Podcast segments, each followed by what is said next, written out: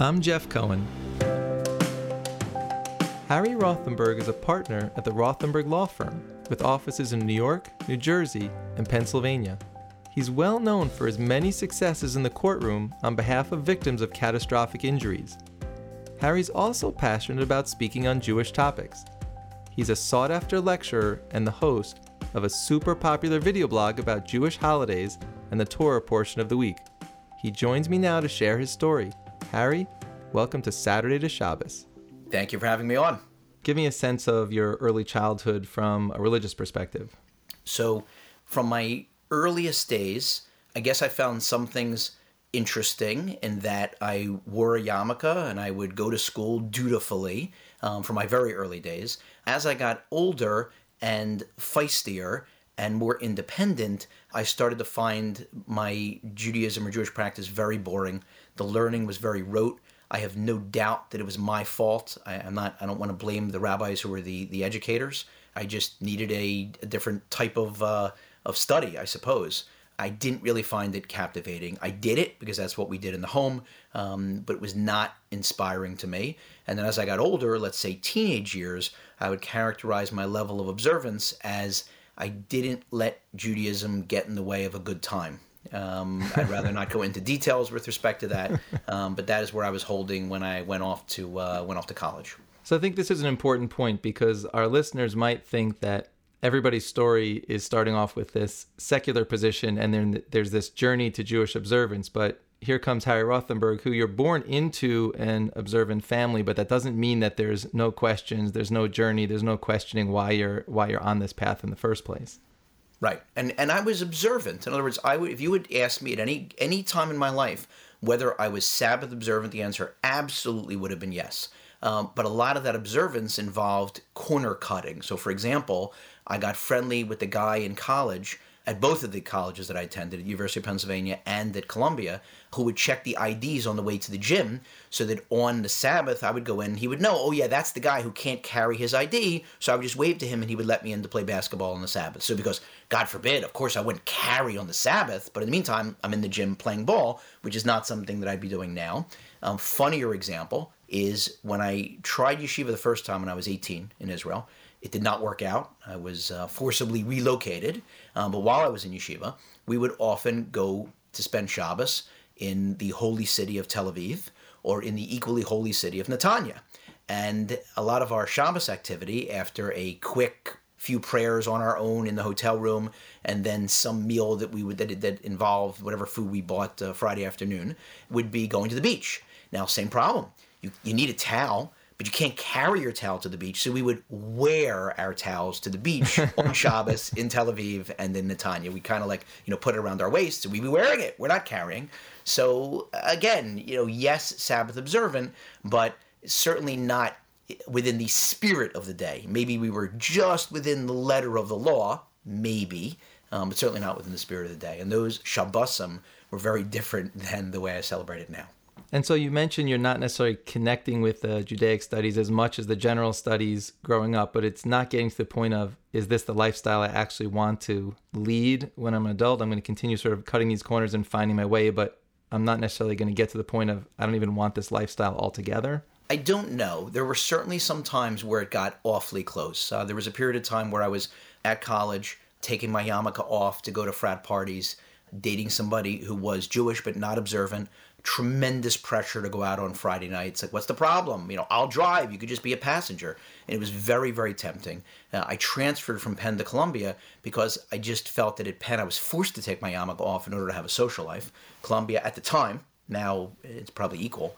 Penn's very different. This is going way back to the, the earlier mid 80s. Um, but Columbia had a far greater percentage of nominally Shomer Shabbos students or students that came from Shomer Shabbos um, homes, so there wasn't the same pressure to take off a yarmulke in order to have a social life. But I struggled with it. It was a big question. And coming out of Columbia, when I'd gotten accepted to law school at Harvard, I had some soul searching to do. And so over the summer between junior and senior year, I said to myself, like, what am I doing? I'm either an adult or I think I'm an adult or I'm becoming an adult. And everything else in my life I do full bore as a sports fan, I am all in. as a student in my secular academic studies, I am all in. When I'm playing ball on my my league teams, I am all in. And when it comes to my Judaism, you know, I'm Jew-ish. Like I, not only not all in, I'm at best half baked. I'm still doing things. I don't know why I'm doing them. If I don't do them, maybe I feel a little guilty, and I don't know why I'm feeling guilty because I don't know why I'm supposed to be doing them. Maybe there are things that I should be doing that I'm not doing, things that I am doing that I shouldn't be doing. I got to figure this out. And if it's right, let's do it the right way. And if it's not, then why am I doing it? Um, so I was really at a crossroads, and that's when I decided to, um, after college, to defer a year and to go to back to Israel for a year to a different yeshiva. So I want to get into Israel in just a minute, but I want to back up to Penn for a second because that's something you and I have in common. I also went to Penn, but I was completely secular at the time, so I didn't have this challenge of which world am I living in. I'm wondering when you made the decision to go there, did you think about the challenge of living in a school, being in a place where you weren't going to have the whole infrastructure like they have today, and what those challenges would be, and how easy it would be to stay observant with that environment? I'm not sure if I did that kind of introspection or analysis. I was very young when I started. I was 16 when I started because I had skipped a couple grades. My first year, I was still living at home. My mother, before I got my driver's license, would, would drop me off on the campus at the beginning of the day and then pick me up at the end of the day. Um, I was that big a, a geek. Uh, the second year, I moved onto campus and I got contact lenses. So that's when all of a sudden it was whammo. Um, so I don't remember whether I thought about it beforehand or just woke up one day realizing this is a problem um, because it was. It was instant desire to have a social life, instant ability to have a social life, and trying to remain within the the confines of the strictures with which I would was brought up, and not really being able to articulate them for myself, not appreciating the, the depth and the and the meaning of them. Eh, there were rules, and I had spent my whole life cutting corners on the rules, and so I cut corners on those rules also, these social mingling rules. But you mentioned the decision ultimately to transfer to Columbia to be in a better environment from a Jewish perspective.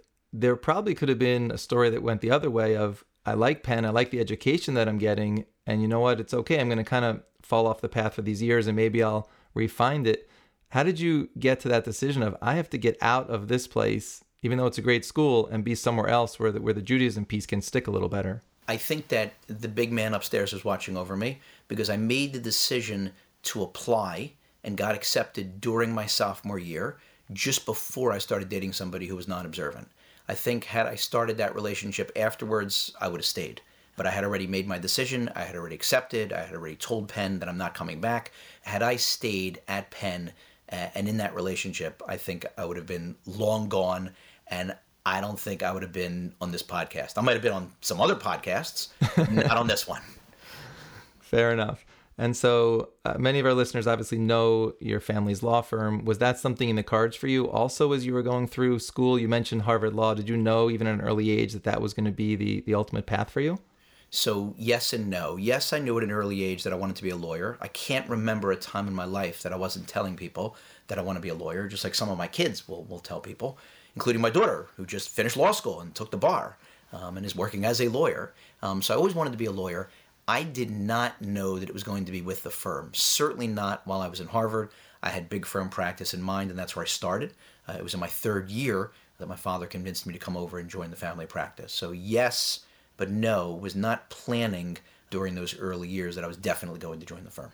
Right. And then when you were talking about Harvard Law School, you decided to go to Israel again to give it another shot. And as you mentioned, you don't do anything halfway. So this was your way of saying, if I go all in, is this really for me? Or what, what did you want to accomplish by that second trip to Israel? I wanted to check it out and make decisions. And it just so happens that if, if ever in my life, I put this 1A and 1B, I don't even know how to rank them. Like, I guess 1A has to be meeting my wife. That's the ultimate shidduch. But just behind it, 1B is the shidduch between, however it ended up happening, was the, the shidduch between or Sameach and me. It's funny when I think people say to me, "So how did you choose Or Sameach?" And the answer is that I visited uh, some different yeshivas in Israel. One, there aren't an unlimited number that cater to people who had gone to day school, so I had a background. So I'm not coming in as as somebody with no background at all. On the other hand, a lot of the places for people who have a background are places that expect you to you know, jump in and be able to study six, eight, 10, 12 hours a day. I was not ready to go to a place like the Mir. I hadn't kept up any study since high school, and even in high school, my study was not at a particularly uh, impressive level level because I wasn't interested in it. And so Or Sameach had a base measures program wherein it wasn't the very beginner classes, which were people who had, who had already gone through the beginner classes, and so that was perfect for me. But the the truth is that I chose Or Sameach because it had better athletic facilities than the other places that I checked out. I remember one in particular where I said, "So what do the guys do for for athletic activity?" And they said, "Well, they jog, you know, around the block." Uh, I said, "What else?" Said, "Well, you know, they they, they jog." And then in Or Sameach, they said, um, you know, across the street we have a field. The guys use it for softball and for football. And around the corner there's a basketball court. And some guys are, you know, are, are members of a gym. And it was, and I said, okay, this is definitely the place for me. And I played football and softball across the street, and I played basketball every day except for Shabbos around the corner. And joined the gym with um, with some friends. Little did I know that that was ridiculous. That wasn't what I was going to get out of it. The fact that they had the the right athletic pursuits was a match made in heaven. So, what was it about the program that really hooked you and grabbed you? First was that it was the first time in my life that I felt that I was treated like a, a big boy. I wasn't going to get in trouble for answering questions. I wasn't going to have my activity monitored. Why weren't you at services this morning? That happened at the first yeshiva I went to in Israel. And I would say, I'm sure obnoxiously, and I feel bad about that, but I remember saying to the Rosh Yeshiva, like, I don't understand. I go, how can I be in trouble with you because I missed services? You want to tell me I'm in trouble with, with the big man upstairs? That I understand, but why am I in trouble with you? It would drive me crazy. And so the so the difference at Or Sameach was from day one. The only rules were no girls in the dorms, no drugs in the dorms, and don't turn lights on or off on Shabbat because there are people who are keeping Shabbos. And I, I remember asking the dorm counselor, "That's it? No other rules?" What about the other 610? and he said, We're not going to force you to do anything. If we force you to do something here, are you going to do it when you get home? I said, No. He said, So why would we force you to do anything? And that was very different than the way I'd been treated previously. That was nice. But much more importantly was that the type of study that was done was the type of study that was very fit for me, which was uncovering slowly but surely, like with like taking a shovel and just digging down and digging down and digging down and staying on a point until we reached some resolution, or if not resolution, like opened up the sugya. Uh, and so the the person with whom I was closest was Rabbi Milevsky Zatzal. He was my rebbe, and he used to give a parsha shiur four or five hours a week on each week's parsha.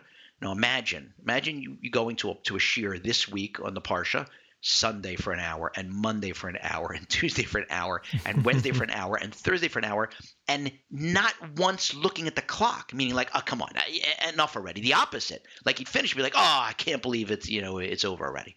It was, um, it was going to, it was watching like the, the like, master musician at, uh, at Lincoln Center or, or Carnegie Hall. But he grabbed my attention and never let it go. It became increasingly clear to me that you know maybe these volumes behind me of the Talmud that was written by the rabbis. It's a discussion of the oral law, but they didn't write the oral law. They recorded it, but they didn't write it, and they certainly did not write the uh, the Torah. That that came from upstairs. Uh, and then the, the the last piece was that we got to go to the homes of the rabbis on Shabbos, and I got to see the the interaction, just the manner in which they interacted with their wives and with their and with their children. They were practicing what they preached. Now, that's not to say that we didn't have Shabbos in my house growing up. We did have Shabbos, but it was it was much looser. We would sit down. Of course, we would sit down for Friday night, always together, and we would switch off between talking about Philly sports and killing each other and playing basketball in the uh, in the hallway. We had a lot of fun it was it was very enjoyable, but the you know the parsha content wasn't necessarily there. Now it is. My family is all of us have, have grown together, which is not simple because it can't be uh, forced on your kids. You know, you I always tell people you try to force Judaism on your kids, you're going to accomplish two things. Number one, you're going to turn them off, and number two, you're going to wreck your relationship with them. And even worse, number three, often you'll wreck their relationship with God uh, by trying to ram it down their throats. That's a big no no. And that's the tricky balancing and the tricky tightrope walking that parents have to do in these days because we are competing with the street. So we got to keep it fun and we got to keep it interesting. Um, it can't be, you know, come to the Shabbos table or, or else. Like, or else what?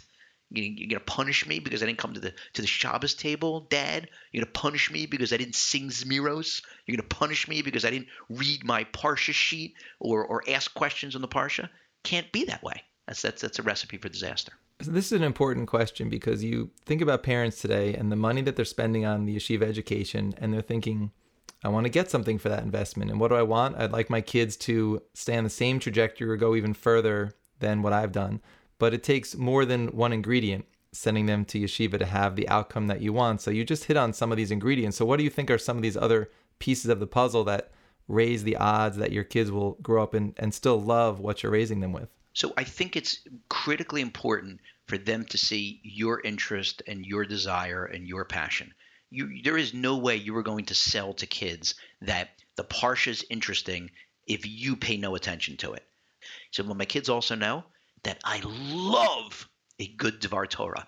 When I hear a good Dvar Torah, it's like, wow, it's unbelievable. Like I gotta tell it over to strangers on the street or on the bus. So my kids see that, like they see how much I enjoy a good Dvar Torah. So like that's the one thing I can think of. I now want to go back to your story where, where we left it off. You're at Ohr you have this deferral at Harvard. So how long do you end up staying there and what is the plan for when you'll ultimately come back? I ended up staying there for another year. Getting the first year deferment was very straightforward. They have a certain number of spots. You get your request in in time. You got it. Second year is very difficult. You have to write to the admissions committee. You have to explain to them what you're doing and why you're doing it, how you're going to benefit, how the class is going to benefit. And so uh, the Rosh Yeshiva of Nota Schiller, uh, with whom I'm still very close, um, is a gifted writer. And who better to help me craft a letter explaining what I'm going to be doing for the year studying Talmud? And so he helped me uh, craft this letter, and I sent it in and uh, and davened, and the answer was yes. And so I got the um, I got the second year deferment. Uh, then came back, and there was a young woman who I had started dating while I was a junior at Columbia. She was a first year student at Barnard, and we had started dating. And I certainly was not that serious when I was 19, but after two years at Ohr Somayach, I was very serious and um, came back and, uh, and we got engaged at a Sixers game up on the big screen. And she said yes, and and thank God. So I was uh, now a married man uh, by the time I got to law school, and much more serious about my about my Judaism and, and keeping up my uh, my study and raising kids to hopefully feel that same passion that I now feel and you chose to come back. We've done some interviews where someone gets hooked into Aish or, or they're there for a year, and then it's two years, and then it comes to the point where they're telling their parents, I know you thought I was going to be a lawyer or a doctor, but I'm so turned on by this, I actually want to work in Kiruv or move to Israel permanently. So was that on the table at any point, or you knew you were going to come back? So it wasn't on the table the first time around. Um, I was definitely coming back, coming back to get married, coming back to, to start law school. I had promised my parents for the second year. I said, I, I don't know if they made me, but I had offered to sign a contract one more year. My mother was worried he's never going to come back. Um, and but when I went back after law school, married with two kids, and started teaching. I had not planned to teach, but Jeff Seidel said, You want to play on my football team? You got to tutor your fellow teammates who are non observant students at Hebrew U and kicking and screaming. I said yes because I really wanted to play on his football team. And I ended up spending my entire afternoon Seder by the end of the year, three or four hours a day, studying with these great guys from Hebrew U. And of Nota Schiller asked me, he said, Look, you know, this is a great thing you're doing. We could create a position. Do you want to stay? And that was a tough decision and I do not know whether I made the right decision. I will not find out for a long time. I hope, you know, at 120 when I get up to the pearly gates. There are two questions they ask you in, in when you get up there. Were you Koveya Itim Torah? Uh, I'll be able to answer that yes, not to the same degree or the same amount of hours that I would have been able to do if I was there. And were you honest in business? And that one, I hope to be able to, you know, to answer yes. And that's important. So I'd like to think that I made the right decision, but I don't know. We'll find that out. so let's go a little deeper into your career. You know, you meet people when they become observant, they end up working at a yeshiva or working for a Jewish nonprofit. And it's very easy to balance your work and personal life. You're getting off the same days that you need. A lot of the people that you're working with are observant. But when you choose to go into a career that has many non observant Jews, many non Jews, it can be trickier to find that balance. So, what was it like for you early in your career, living an observant life, but working in a world that doesn't even understand all these things that you're keeping? So uh, early in my career, I remember I had some some incidents that were you know now I can laugh about them. At the time, it wasn't funny. I remember once telling a senior partner at the big firm where I was working, reminding him on, let's say, a Tuesday or so that I had to leave early on Friday and I was working on a deal. I just wanted to remind him. And he said, When do you have to leave? I said, Well, Sabbath, it's the winter. I live in northern New Jersey. Is Manhattan. So I probably have to leave around 2 or 2.15, a couple hours before Shabbos starts to be on the safe side. And it lasts 25 hours. So don't worry. As soon as it ends, I'll jump in my car and I'll come right back in Saturday night. Uh, you know, when it ends, let's say around 5.15. And he said, You know, that deal, I think it may end probably on Friday and it could be late at night. So how about this? Could you stay in the office until let's say 3 a.m. Friday night, and then we'll send you home in a car, and then you can start the Sabbath at let's say 4 a.m. Friday late at night, and then keep it until 5 a.m. Sunday morning. And I'm thinking, like, what am I supposed to say to him, right? Like, you know, I'm like, uh, you know, and that's what I said. I, I, was, I was like, you know, I was a baby lawyer. I'd only been a lawyer, I don't know, five minutes, two weeks, four weeks. And I said, uh, you know, you're familiar with the story in the Bible of God creating the world? Yeah. In six days? Sure. And then he rested on the seventh day? Yes. I said, well, it's, not negotiable. I have to rest at that time when he rested, um, Friday sundown going into Friday evening. And his demeanor changed. He said, I, I, oh my goodness, I hope I didn't insult you. I would never ask you to violate your beliefs. I said, you don't have to apologize. It's, a, it's an ingenious question. And there's certain areas where there is flexibility. This isn't one of them. Had another incident early on. We were at the firm holiday party. It was very nice. They had gotten me kosher food for me and I think one, maybe two other people in the firm that kept kosher. Small area of kosher food, all wrapped up, great. And so at one point, another person, a more senior person, said to me, Harry, do me a favor, can you just hold my plate? I just have to run to the bathroom. So I reached out to hold his plate and I look. There aren't that many foods that are recognizably not kosher. Shrimp is one of them. It's a plate of shrimp. Mm, for okay? sure. Um, happens to be a Jewish guy. It would have been a problem whether he was or wasn't. And I, I pull my hand back and I say, I can't hold that. He said, Why not? I, I said, It's shrimp. It's not kosher. He says, Rothenberg, I'm not asking you to eat it. Just hold it so I can go to the John. I said, I, I, I, can't. Why can't? I said, so now I have to explain maras ayin because another Jewish person in the firm might see me holding the shrimp. They're going to say, oh, Harry's holding the shrimp with a yarmulke on his head. Obviously, that must be mock shrimp. That can't be real shrimp. So we're able to eat it. So they might mistakenly eat it, think he's like, you know what? Spare me the Talmudic lecture. I'll find somebody else to, you know, to hold it. So I had all sorts of of, uh, of incidents like that. And you you find your way. You make your way. I think that in today's day and age when everyone is clam not just clamoring for demanding respect so why can't we have the same respect you know we're, we're looking for respect for for people of different genders and different preferences or orientations and different skin color and everybody you know demands and deserves respect so why shouldn't an observant jew be entitled to the same respect by the same token what i always tell people and this is so important is that the fact that you're an observant jew doesn't mean that you get to work four and a half days a week. What do you mean? Shabbos. I have to leave early. I have to leave at two o'clock in the winter. Yeah, that's right. But if you're supposed to work till five or until six and you're leaving three or four hours early, then you must make up those hours. Stay Thursday night till 10 or 11 p.m. Stay an extra hour every day. But you got to make up that time. What if you're expected to work a 40 hour work week? Oh, I'm observant, so I only have to work a 37 hour work week because I leave early on Fridays. No, you have to make up that time. Yes, they have to make reasonable accommodation, but if you don't make up that time, I hate to say it, but it's it's stealing. It's stealing from your employer. So it's critically important. Not to mention the fact that it's a terrible um, Hashem. You know, guy works less than anybody because he leaves early on uh, on Friday afternoons. It's awful. So, what advice do you have for someone who's just starting off as a lawyer and is starting to think, how upfront should I be with my employer about these holidays I need to take off, the fact that I leave early on Friday? They might be thinking, I, I want to hide as much of this as possible and just find reasons that I leave at this time. Or they might be thinking, I want to set the ground rules from the beginning, but maybe I'm nervous how my employer is going to react to that. So it's very difficult to answer that question broadly because different people in different fields, uh, there may be different answers. In general, there is a debate about this. I, I, had this debate back in law school days. I have friends who were uh, who are observant, and they felt I am not going to interview with a yarmulke. It might reduce the chances of me getting a job, and I don't want to reduce those chances.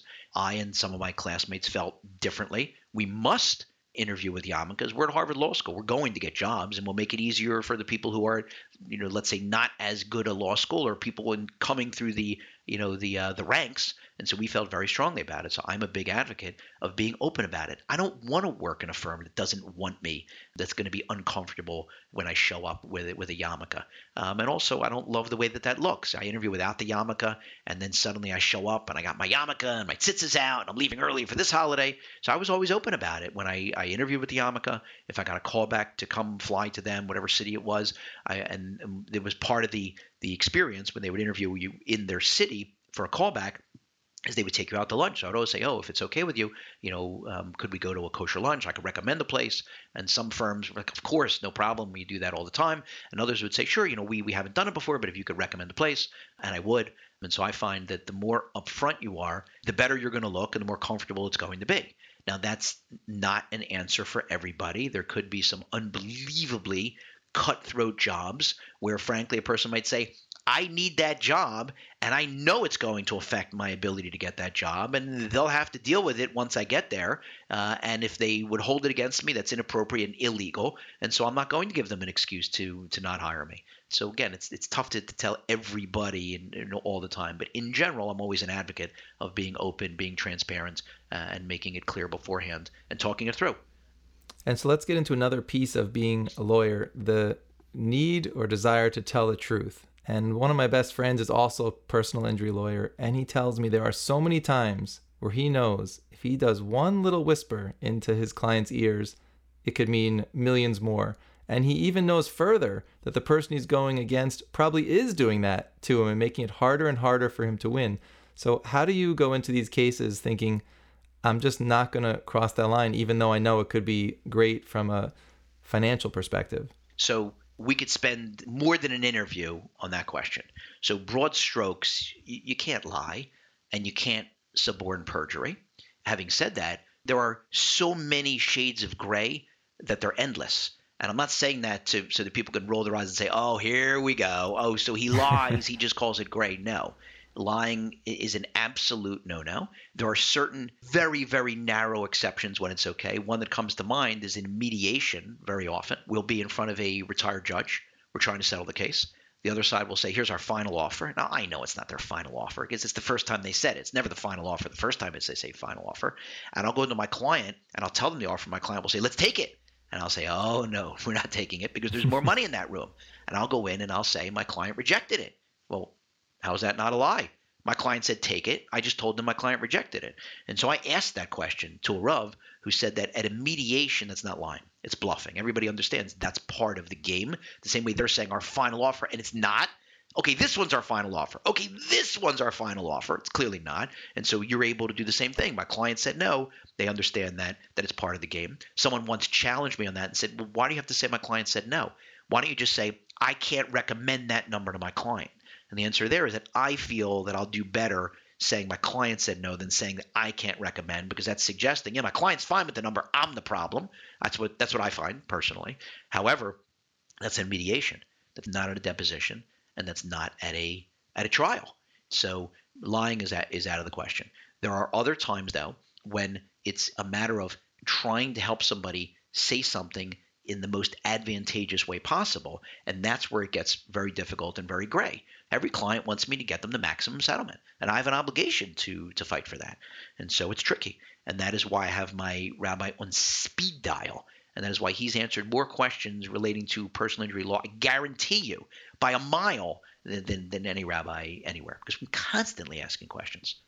Does it actually help you to have these Torah principles sort of overlaying your approach to your profession? It's kind of like a safeguard of some of the temptations you might have to try to make it a little easier to win a case. It's definitely important as a safeguard, and that's I think the the more obvious benefit. That if I'm always reminding myself, hey, wait a minute, I answer to a higher authority, it makes it less likely that I'm going to do something illegal, unethical, that resulted in embarrassment professionally to me, to my firm, or to the Jewish people. But there's another benefit that's baked into that, and it's not as apparent, that every time I forego some opportunity because I'm not willing to do that because that will require me to lie and I'm not going to lie or that will require me to to cheat somebody and I'm not going to cheat or that will require me to violate a halach and I'm not going to do that. I'm showing God I trust you. I'm telling God, "Hey, it comes from you. You know, I remember once in particular, happened to me once. People ask me this all the time about about Shabbos. I, I got a call in a very serious case Friday afternoon, and the person wanted me to come to the hospital. I think he was calling on behalf of his I forget if it was his wife, it was a relative. So the injured person was not calling; they were not in a position to call. And the relative said, "Look, we we got your you know recommendation." And I spoke to him, and he said, "You know, we we want you. We want to hire you. Can you come to the hospital now?" I said, "I can't.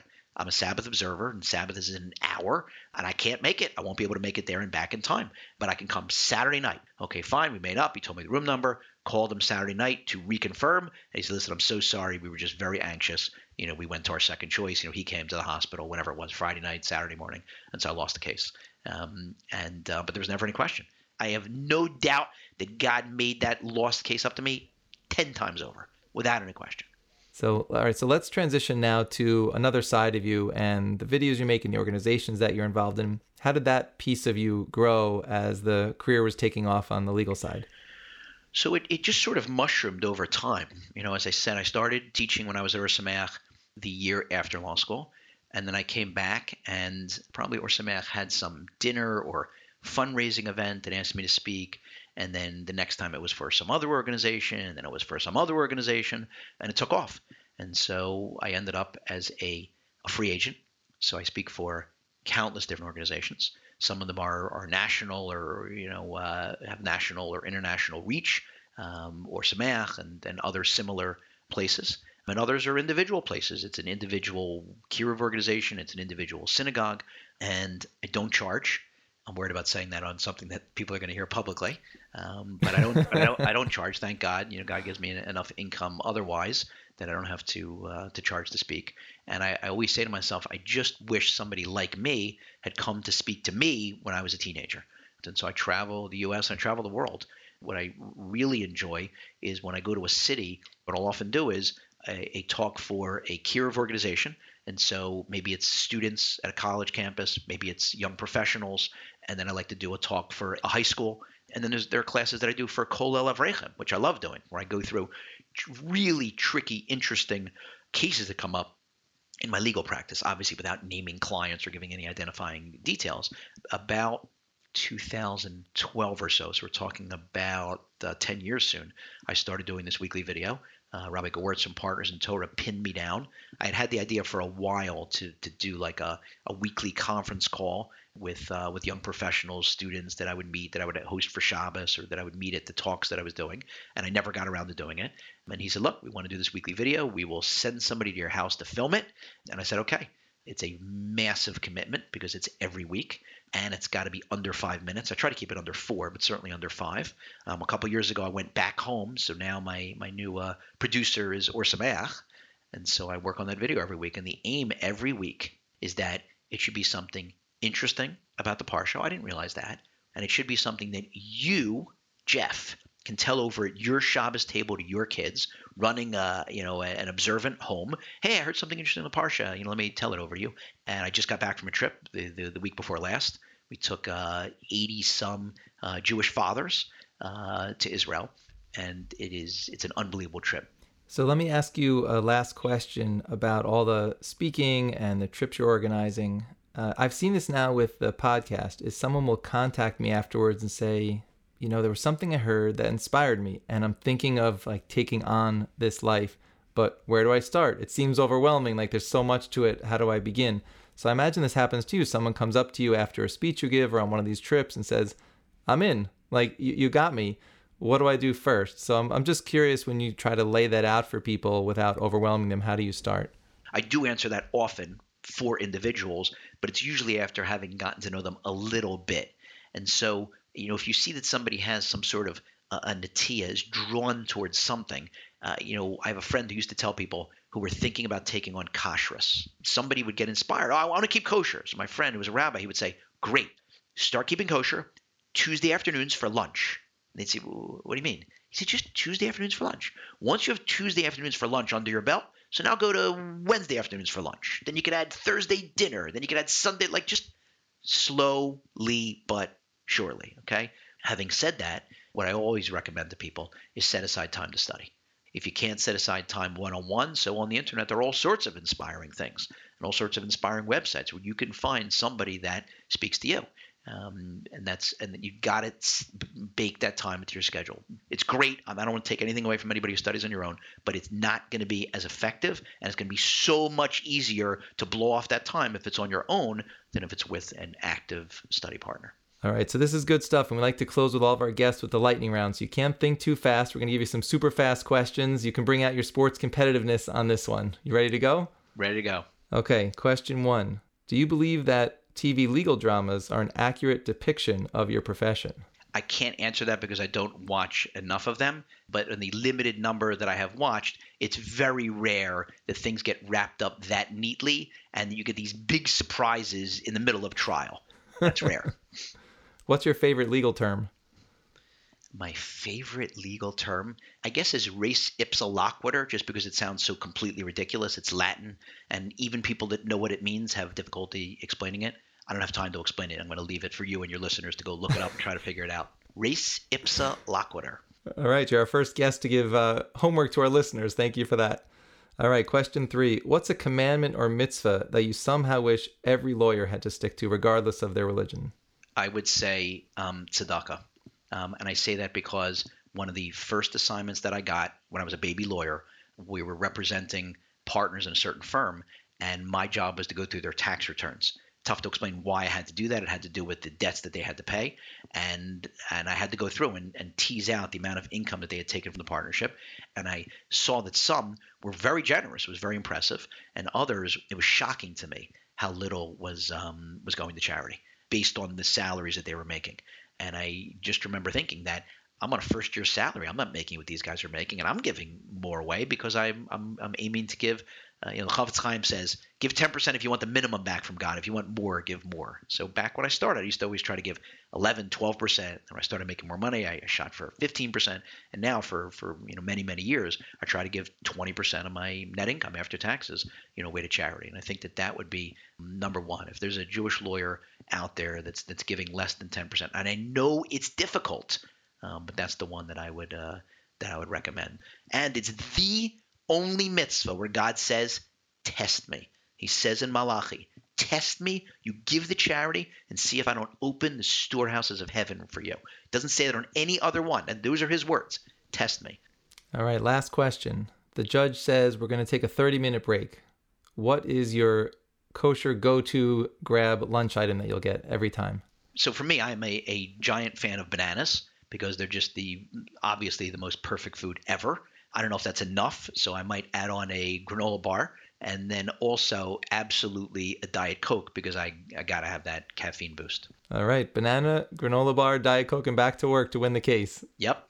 So Harry, I want to thank you so much for joining me today on Saturday to Shabbos. You're very welcome. Saturday to Shabbos is produced by Gary Wallach our executive producer is Rabbi David Pardo. Our theme music is by Paul Uden. To learn more about us, please visit tachlismedia.com. That's T A C H L I S media.com. Tell us what you think about what you've heard, or suggest a story we should know about by emailing Shabbos at tachlismedia.com.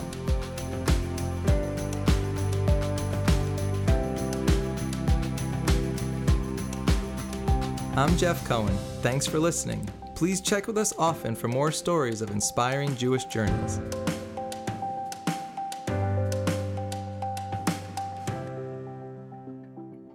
Saturday to Shabbos is a Tachlis Media podcast.